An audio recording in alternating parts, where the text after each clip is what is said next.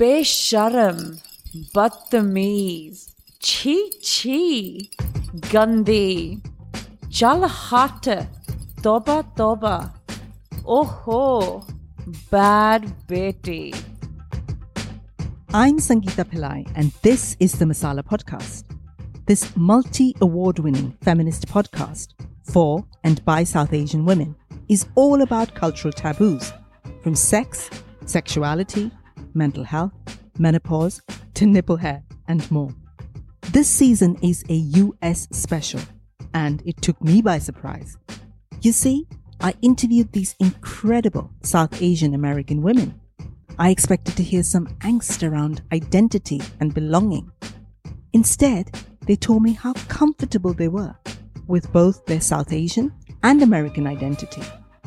I confess, this is not the podcast season I set out to record.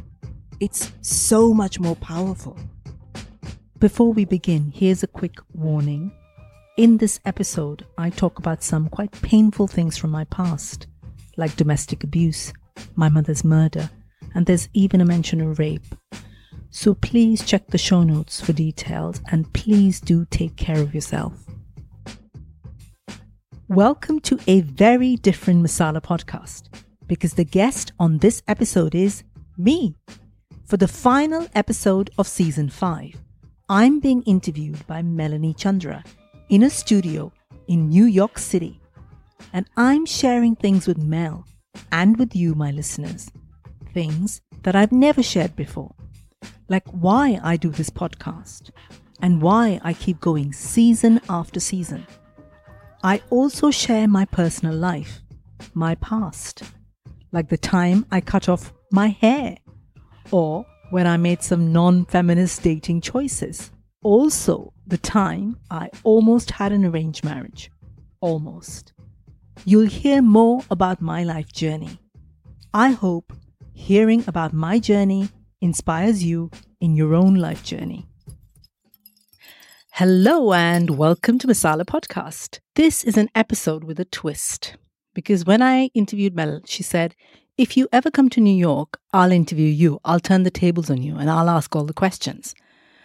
I don't think she ever expected me to actually turn up. So here I am in New York. I kind of buzzed her and said, Here I am, interview me. And that's what we're doing. and so here I am. We're sitting at the Spotify offices in New York. And I'm so glad that we're actually able to do this. You know, honestly, just want to celebrate Sangeeta because she, um, you know, reached out to me to do her podcast. And afterwards, I left thinking, wow, I mean, this is an incredible woman there's just so much compassion behind your voice. And i could tell that there was just so much there that i wanted to explore. I'm you know i don't really i don't do this for a living but i'm just like let me just try you know let me talk to you to hear about your stories. Um, you have such a dedicated audience and i'm sure they would love to know more about you know the woman behind the podcast. So um, i'm so glad that we're able to make this work Thank you so much. I'm really, really touched. And Mel is super busy. She's super successful. She's running around everywhere and she's still made time for this. So deeply, deeply grateful. Fantastic. So I guess it's it's on me. no pressure, Mel. No pressure. Um, so I thought it would be fun to start with something a little bit different, just to give your audiences just a little bit of flavor. Um, not necessarily rapid fire, but just some questions that, you know, people don't know about you. Um, so, first, tell me about the last book you read. I reread something that I read when I was really young called The God of Small Things by Arundhati Roy. So I recently found I had an old copy and it had a huge impact on me when I was 20 something living in Mumbai because I didn't think you could make a living as a writer. Like I was told that, you know, you had to be doctor, lawyer, engineer. So to see a, a woman like me from Kerala writing a book, which became this, and it was it won the Booker Prize and all of that. So I reread that, and it really touched me once again. How would you describe your fashion style? Very colorful. She is wearing a bright red jumpsuit, and it looks fantastic. I don't do beige. Again, it's something I've learned when I moved to the West from India. I grew up in India. I spent most of my adult life in India. I tried to blend in and I started to wear a lot more like browns and grays and blacks. And mm. those were the kind of dress codes of advertising agencies, places that I worked in. And it's only the last kind of five years when I've started to embrace my identity, kind of the work that I do in Masala Podcast, that I've started to wear a lot more color. Isn't it funny? So it's uh, kind of like I've gone back to my roots, even with the colors that I'm choosing. Absolutely. And you know, you deserve it too. People should people should look at you. You know, you're doing so many wonderful things and when you walk in the room, you should you command that attention. And final question, childhood crush. Ideally someone famous. I don't have to think twice. Amitabh Bachchan. You were probably too young to remember him, but oh my God, I remember being like 12 and he did this film. I think it was Kala Patthar. Anybody that's grown up in India will, will know this. And he turned up on screen like with his shirt knotted at his waist. And I had never, I thought, oh my God, I didn't even know it was sex sexy. I just knew I mm. felt something. I didn't know what that mm. something was. I was too young. The shirt at the waist. Oh my God. And he was like tall and lean and dark. And we'd never seen anyone like that before. So he was Amitabh Bachchan. So I think he was my stuff of schoolgirl crushes. I watched a lot of his films um, over and over again. Mm-hmm. I loved his voice. I found him very sexy, I mm-hmm. think. So mm-hmm. that was my proper schoolgirl mm. crush. Let's stay with your childhood a little bit. You know, ultimately, I want to know what drives you and understand why you created this podcast and where you're going with it and talk about its impact. But I think a lot of that starts from youth. You know, can you tell me a little bit about your childhood, your fondest memories, maybe some hard things that you had to overcome? So um, you're absolutely right. All the work I do now, I've realized goes back to my childhood. It's kind of how I grew up, who I was. I grew up in a slum in Mumbai. I grew up in a very poor family. Um, we were from Kerala, but we moved to Mumbai when I was a year old. And my father was alcoholic. He was in, you know, he was very abusive. So there was a lot of violence at home. So every night, like I'd be terrified to go to sleep. I would, you know, like children do that thing where I would say, if I count to this and I haven't fallen asleep, it won't happen tonight. Like it was this thing I told myself. And I'd sometimes fall asleep, and my dad would come home, and I would kind of sniff the air, like, and I think of smelling alcohol, but I didn't know what I was doing. I would like smell like an animal. Mm. And he would come, and it would be very violent, and there was like a lot of blood, and he would like, you know, hit her head against the wall, and it was horrific.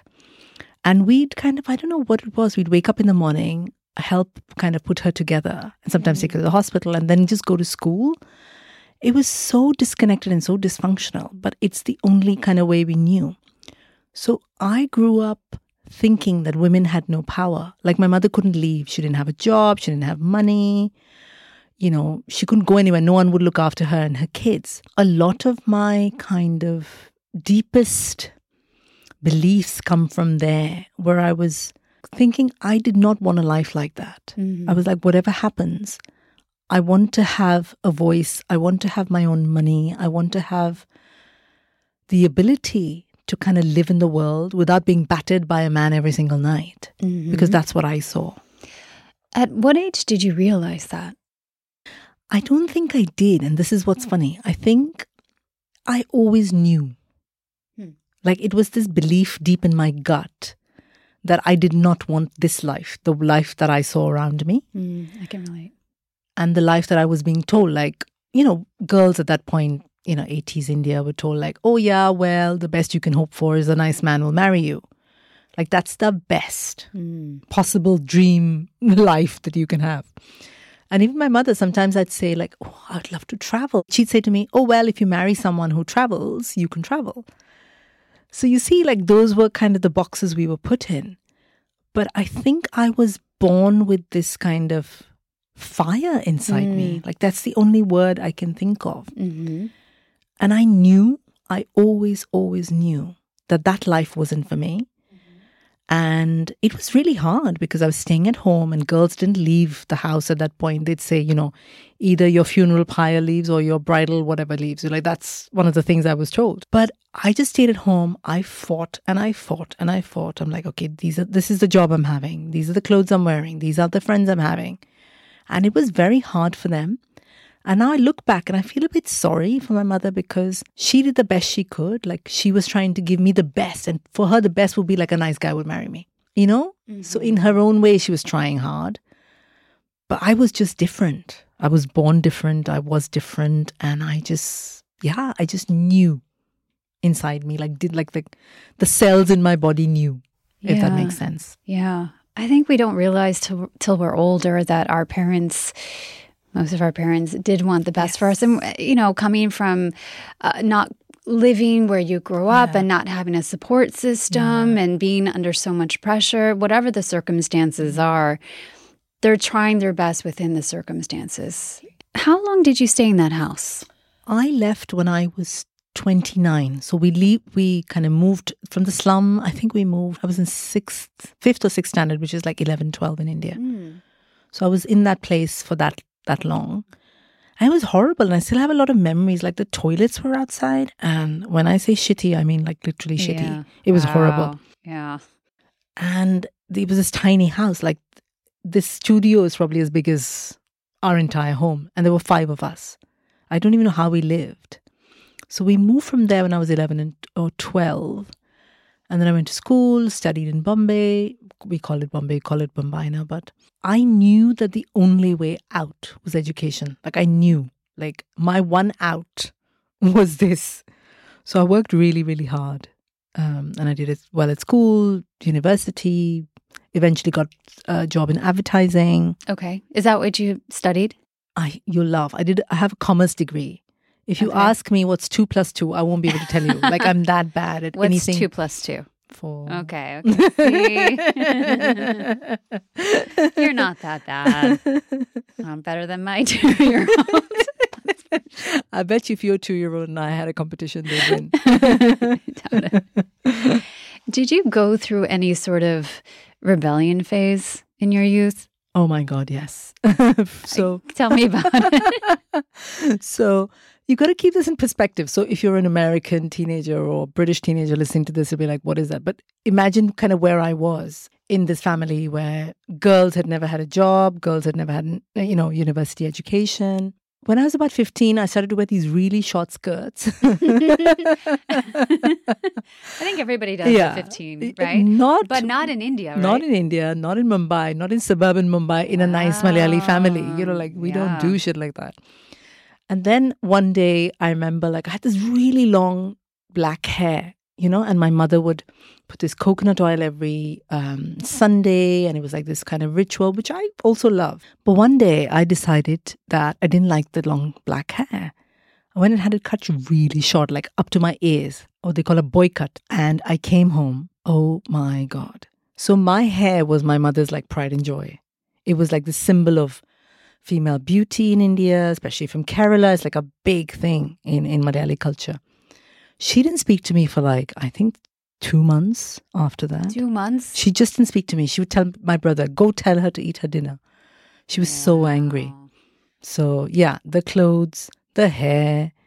I had friends, I had male friends, which was again completely unheard of.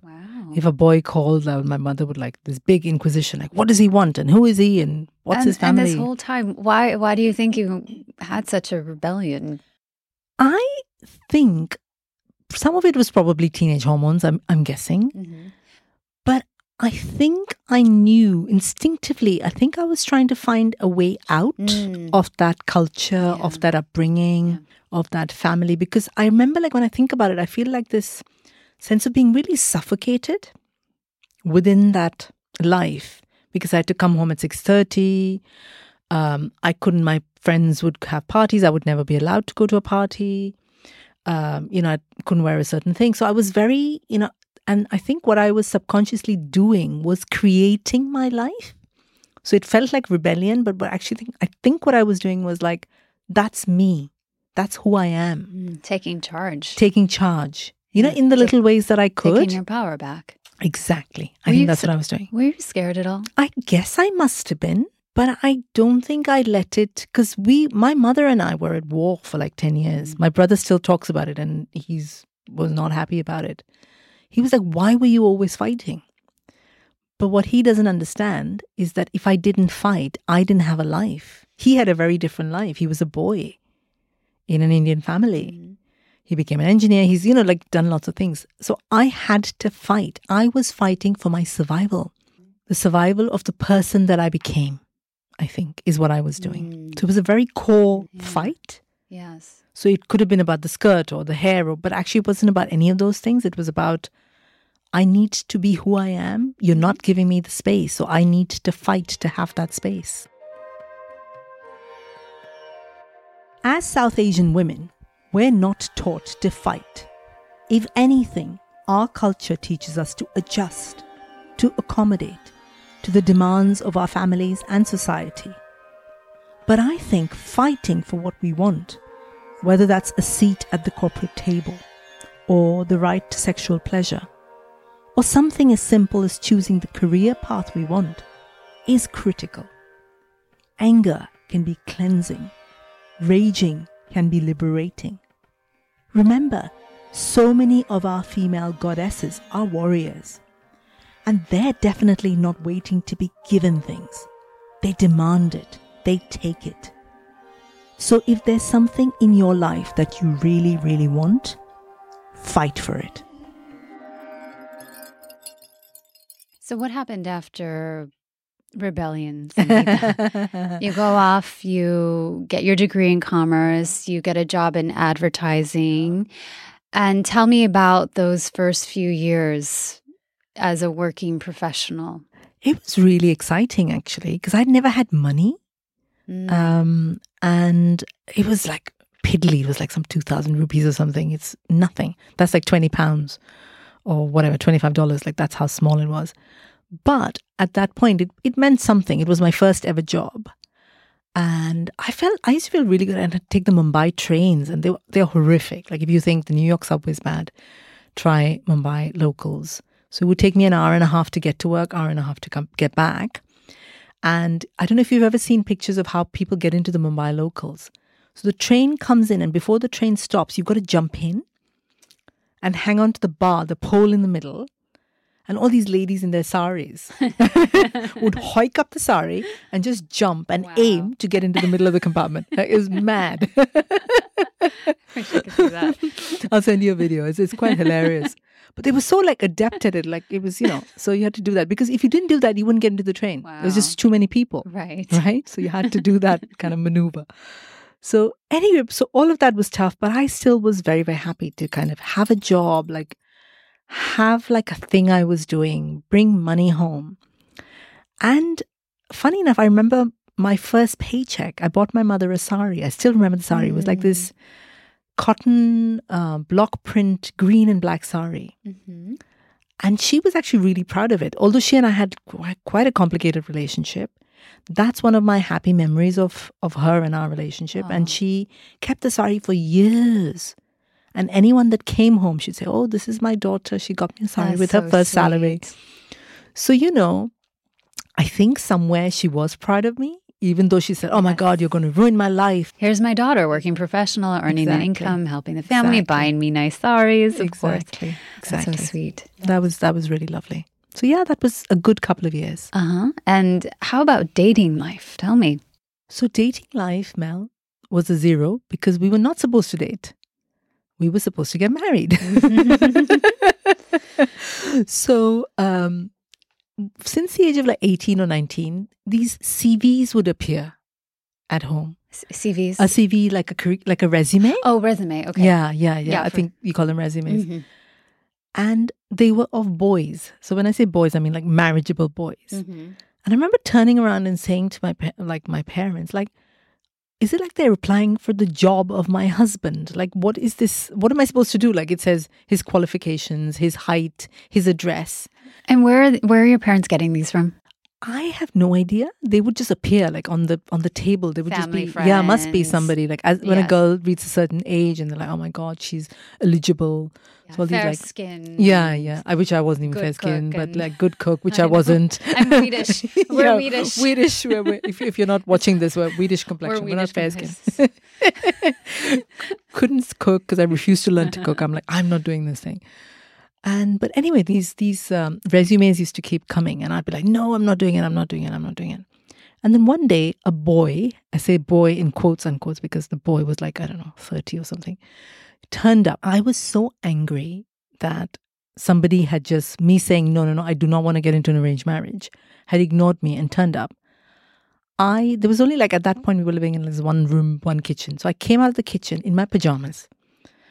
And you know, the traditional arranged marriage scenario, you're supposed to like wear your sari and wear your jewelry and be like really pretty. I came in my pajamas and just sat in front of him like really grumpy.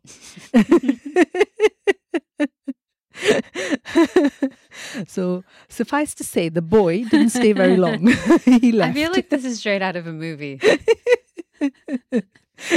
Disgruntled daughter Yeah, like comes into the living Sitting- room, Didn't even brush her hair, just sitting there in her pajamas. Like, okay, fine, deal with this. spills chai. yeah, yeah. You want chai? Here, I'll There give you you chai. I'm sure the, So- the boy was still smitten with you.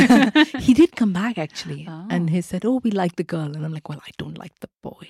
And that was the end of him. That was the end of that. So nobody Mm. else came after that. Mhm. So I think that was the only. So dating, as in marriage proposal scenario. So I briefly dated this one guy. He was such an idiot, but I didn't know any better for a couple of years. What makes a guy an idiot? I was a very different person, very naive, said yes to everything. I've kind of grown into a far stronger person. And he would tell me what to wear, what he didn't like me wearing, One um, those. whether how many drinks I could have. Because all this was hidden because in India you couldn't date. And because I had no experience of relationships, I thought it was love. I remember thinking, oh, I really love this guy. But lucky for me, he dumped me. Best thing he ever did Yeah. was because I mean, who knows? I could have ended up marrying him or something, right? Yeah. So he he was a horrible guy. Yeah. Really, really not nice. Alan, if you're listening to this, thank you for dumping me. I was like, who are you talking to? oh, Alan was the name of it. Alan was Is the that his real name? Yeah, yeah, Yeah. Is Okay, Alan. Bye bye. Bye-bye, Alan. Adios. Okay, so now you're working, you're turning away these suitors at your home. Still have this rebellious energy to you, but this this fire, this independent spirit. Where did your career continue to go and at what point did you decide to create this podcast? And why? Um, so I carried on working in advertising, moved finally after 10 years of trying to leave home by finding other jobs in other cities. I must have Mm. applied to hundreds. Nothing worked until one day a job in Bangalore worked. So I left very, very quickly, moved into this tiny one room, um, one bedroom like flat, and I was happy as anything. And my idea of like freedom, you laugh at this, was to drink half a bottle of Bailey's and wear shorts. Because not I wasn't allowed to do either of those at home. So I was like sitting there thinking, I love me some Baileys. Little Baileys Yeah. over the holidays. Yeah, so yeah, good. Yeah. So that was my this was freedom for me. I'm like, oh my god, this is an amazing life. Like that's all I wanted to do. So anyway, moved and I ended up going to I had a couple of days between joining my new job. So I'm like, what do I do? I don't know anyone in Bangalore. I got on a bus and went to Goa. Like I'd never done anything like that before. Didn't know anyone in Goa. Got into an auto, like a tuk tuk, and started chatting with him and said, Do you know any nice hotels? So he recommended this hotel. I ended up staying in this hotel. And remember that I've never gone anywhere. This is my first ever trip anywhere. And um, I sat there, and this guy, English guy, came to join us, join me and the lady who ran the hotel. And he asked me for, uh, he said, Do you want to go for lunch? So we went for lunch. And over lunch, he said to me, Don't freak out, but I'm going to marry you. And I'm like, Whatever, dude. I've just managed to escape my home. I'm really not getting married to anybody. But I did about three years later. He was very persistent and he kept flying over from the UK and all of that. So we moved to the UK eventually. The marriage didn't work out, but you know, I think everything in life happens for a reason. Mhm. Yeah. And I continued working in advertising in many jobs. You know, it was okay. And about five years ago, I had, I guess, what can best be described as a sort of a mental health breakdown. It was mm. hard, highly anxious, couldn't get out of bed, like everything was like palpitations. It was just really, really scary. And I had no experience of anything like that before. Like, no one that I knew had spoken about anything like that. Now, looking back, I think it's all the stuff I hadn't addressed in my childhood. Mm. There's a lot of crap that happened. My mm-hmm. dad, his violence, my mum, she was murdered. There was a lot of stuff. And I I think like a lot of people just said, right, I need to get on. I need to work. I need to do this. I'm fine. I'm fine. I'm fine. Until there was a point when I wasn't. It was hard. It was really hard. So there was a couple of months of very dark days. And coming out of it, I kind of did a lot of therapy, a lot of kind of inner work. I realized that I no longer wanted to work in advertising. The path that, again, instinctively knew was this this work with South Asian women, feminism. I started running these workshops for South Asian women to write their stories. I did about 20 of those the first year. Then I was like, I need to do something with this. Turned those into two theatre shows, uh, got South Asian actors together, and a lot of people came to see them and loved it because we'd never seen our stories represented. So, what were you doing with these workshops? So, I've always been a writer. So, it's something that the only thing I knew is words and writing. So I'm like, I'm going to get a bunch of women together and get us to talk about all the stuff we don't talk about. Which is like the basis of this podcast. Exactly. So, sex, periods, mental health, you know, all the stuff. And my brief to each of these workshops were like, think about the one taboo that you've experienced and write about it. And I'd coach them and kind of tweak those stories. And then I found a, a director and a producer, turned it into the shows. The shows were res- like received really well. Like all these women came up to me, hugging me and saying like, "Oh my god, we never see our stories on you know represented in that way on a screen in the theater." And I was like, "This is really really good." Like I knew that there was something really good there. For me, having that huge mental health crisis was the best thing to happen. And I'm not saying this lightly. Like so many who experience mental health issues, it was incredibly tough not being able to get out of bed or function beyond the most basic level. But it forced me to stop. It forced me to seek help. It showed me that I literally couldn't carry on as I had all my life. Because ignoring difficult emotions is what we all do, right? We tell ourselves, you know, it's okay. Ignore what we're feeling and hope it goes away. So, yes, my mental health crisis was the hardest thing, but also the best thing to happen. Because everything good in my life came from there. This podcast, this life, this clarity, this joy, and I'm deeply grateful.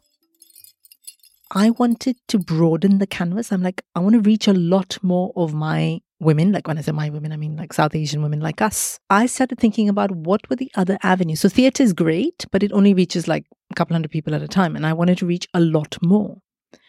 Someone sent me a link to a uh, podcasting competition from Spotify called Sound Up. And it was to find more women of color podcasters. And I just dashed off these couple of lines, thinking it was at midnight or something. And I'm like, I'll never hear back from them. They called me the next week they said um, we had 750 people apply in London. You were one of 10 that got mm. shortlisted. I was put into like this boot camp for podcasting uh, for like a week long. And at the end of the boot camp, I got five minutes, all 10 contestants got five minutes to pitch to the head of BBC Audio, Apple Audio, and Google Audio. And they got five minutes to ask you questions. And I did my presentation. This is where the advertising experience came yes, in very useful. Yes. I'm like, okay, my five minute deck rock uh-huh. And I won the competition. That's fantastic. And I'm so glad that you found that contest and that you you just crushed it. And uh, your experiences leading up to that point prepared you. I say this all the time like there is nothing wasted in our lives, whatever we may do. Even the pain, nothing's wasted. Everything leads you to the point of where you're supposed to go. Like I look back now look back at all the pain, my mother, you know, like us, and, you know, all the pain of those early years, um, advertising, the things I learned, everything has led me to this point in my life where I do the podcast and I do the work that I do. So for all of us, I think there, there's nothing wasted. On our interview for season five, I had a similar turning point too. So many stresses and pressures. Your body just breaks down, right? And you have to use that as a signal and take a new path forward, which is what you did. And now you have this award winning podcast that is reaching so many people. So, what continues to propel you forward? You've done five seasons now. And what keeps you going? There's you've already had such success. You could say, you know, I've done my part. I'm to go work on something else. But you're not. You're here. you're here and you're so invested. Yes, massively. So to me, so it's been super successful, right? Like to explain to somebody, like I am not from the audio world. I don't know anybody at the BBC, uh, you know, or anything. I didn't know what a podcast was. I had to actually Google what a podcast was. Like seriously, yeah. I didn't. I didn't know. I'm old, you know. Like I grew up with radio. I don't know what a podcast is. So, for someone like me coming in with zero knowledge, so it is a big deal. I think that podcasting allows that space. So I have a lot of time and passion for podcasting because of that. But I learned and I taught myself and I had people, you know, supporting, helping, all of that. It's been hugely successful, like six British Podcast Award, Audio Production Award. I was on a billboard in New York City. It was big. You in pink, the billboard in pink a little bit insane. All those are great. So that's obviously, you know, like it's validation for the work you do. And I've been kind of written about, and I'm on the BBC and Guardian, and, you know, and all of that's happened organically. So that's again wonderful. So I really feel like this is a divine journey in many ways. Like I really feel like I am guided. All I know is the next step. I know what the next step is. I don't know anything beyond that. And then as I do that, then the next step unfolds mm. and the next step unfolds. So therefore, I believe like there's a divine purpose to all of this. The thing that keeps me here and turning up and doing this again and again and again is the women in our community. I was one of those women. I would have loved to have a podcast like this when I was 15 mm. and drive some sort of strength or energy or support from it. But I want to do this for the girls for our girls, for our young women, for our sisters, for our daughters. I want to be in their ears and I want to tell them that it's okay, you know, that it's okay to challenge some of the stuff you've been taught. Not everything is culture. We're allowed to pick and choose. We can be the women we want to be and still be Asian or Indian or Pakistani or whatever, you know, can be American, can be British, can be whatever we want to be. So to me, it's that's why I do this. I get a lot of feedback, like amazing feedback. Like almost every single week, I get an email or a message or a DM or something um, from young girls in India who sort of write to me and to say, you know, thanks to you, we feel less alone.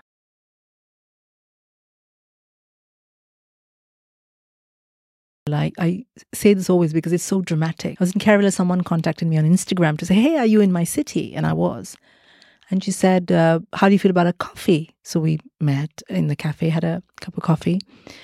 And she said, um, You know, your podcast changed my life, like quite literally. And I'm like, Okay. And she said um, she had an arranged marriage and the the husband was gay. And in many traditional South Asian homes, they'll marry a guy off thinking it'll fix him. Mm-hmm. You know, it's just one of those things. And obviously, they were unhappy. So she told the, her in-laws that you know we don't really have a sexual relationship because you know he's he's not that way inclined. They had a word with him. He forced himself on her. She got pregnant. She mm. lost the baby, and she's like, I had the most traumatic time. But she said, through all of this, I kept listening to your podcast.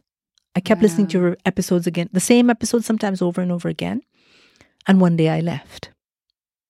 And like even now, when I say this, I get goosebumps you know, it's like I didn't know what to say to her. I just sort incredible. of just stared at her and I'm like, thank you was all I said. Oh Because I was just, you know, like really you blown really away. Changed her life. I really changed her life. Wow. I'm sure there's so many more stories yeah, like that. Yeah, yeah, yeah. And her I just happened to meet, you know, because I don't know what it is. Like people will very rarely reach out to tell you.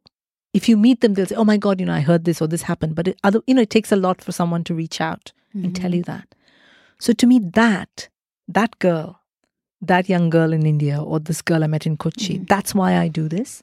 Mm. and I will do this until my dying breath. like I don't know how, Uh-huh. you know, whether I get the funds to do it, not, you know, whatever. I don't know what happens, Uh-huh. but I will find a way to keep doing this because it is that important. Mm. Um, so yeah, that in a nutshell is why I do this.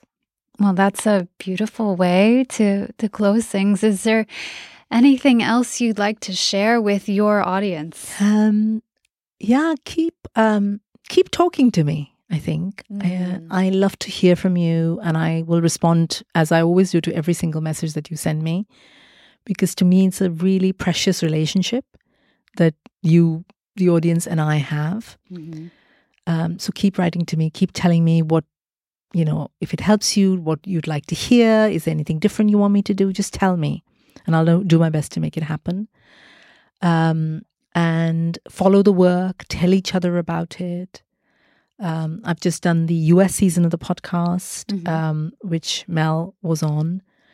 Uh, I want to do another American season because I find it very interesting how the American South Asian experience is so different from the British South Asian experience and the Indian experience, the Pakistani. It's just so different, Yeah. dramatically different. It really surprised me. Mm-hmm. So I like being surprised as well. Yeah. So I went in thinking it was going to be one thing and it wasn't. So I had to kind of change things and I like that. So I hope to do another season here. Um, I hope to come back to the US. Uh, I want to do maybe something in Canada. So I want to kind of reach, there are, I don't know how many million, 2.75 million South Asian women in this country. Canada is a similar amount. There's just millions and millions of us. Mm-hmm. And we, because of the culture we come from and also Western culture, which doesn't really kind of give us a lot of voice, we tend to be the quiet ones. We're the ones that are the doctors, the lawyers, the engineers, the ones behind the desk, you know, working away. But I want us to have a voice. I want us to kind of step up, talk, ask for what we need. Even if it's not been given to us, we can be quiet. We don't need to be shouty, or if we don't want to be, we can be shouty if we want, whatever. But ask, use your voice. Mm-hmm. It's the hardest thing in the world, but it's also the most like beautiful and profoundly life changing thing that you can do.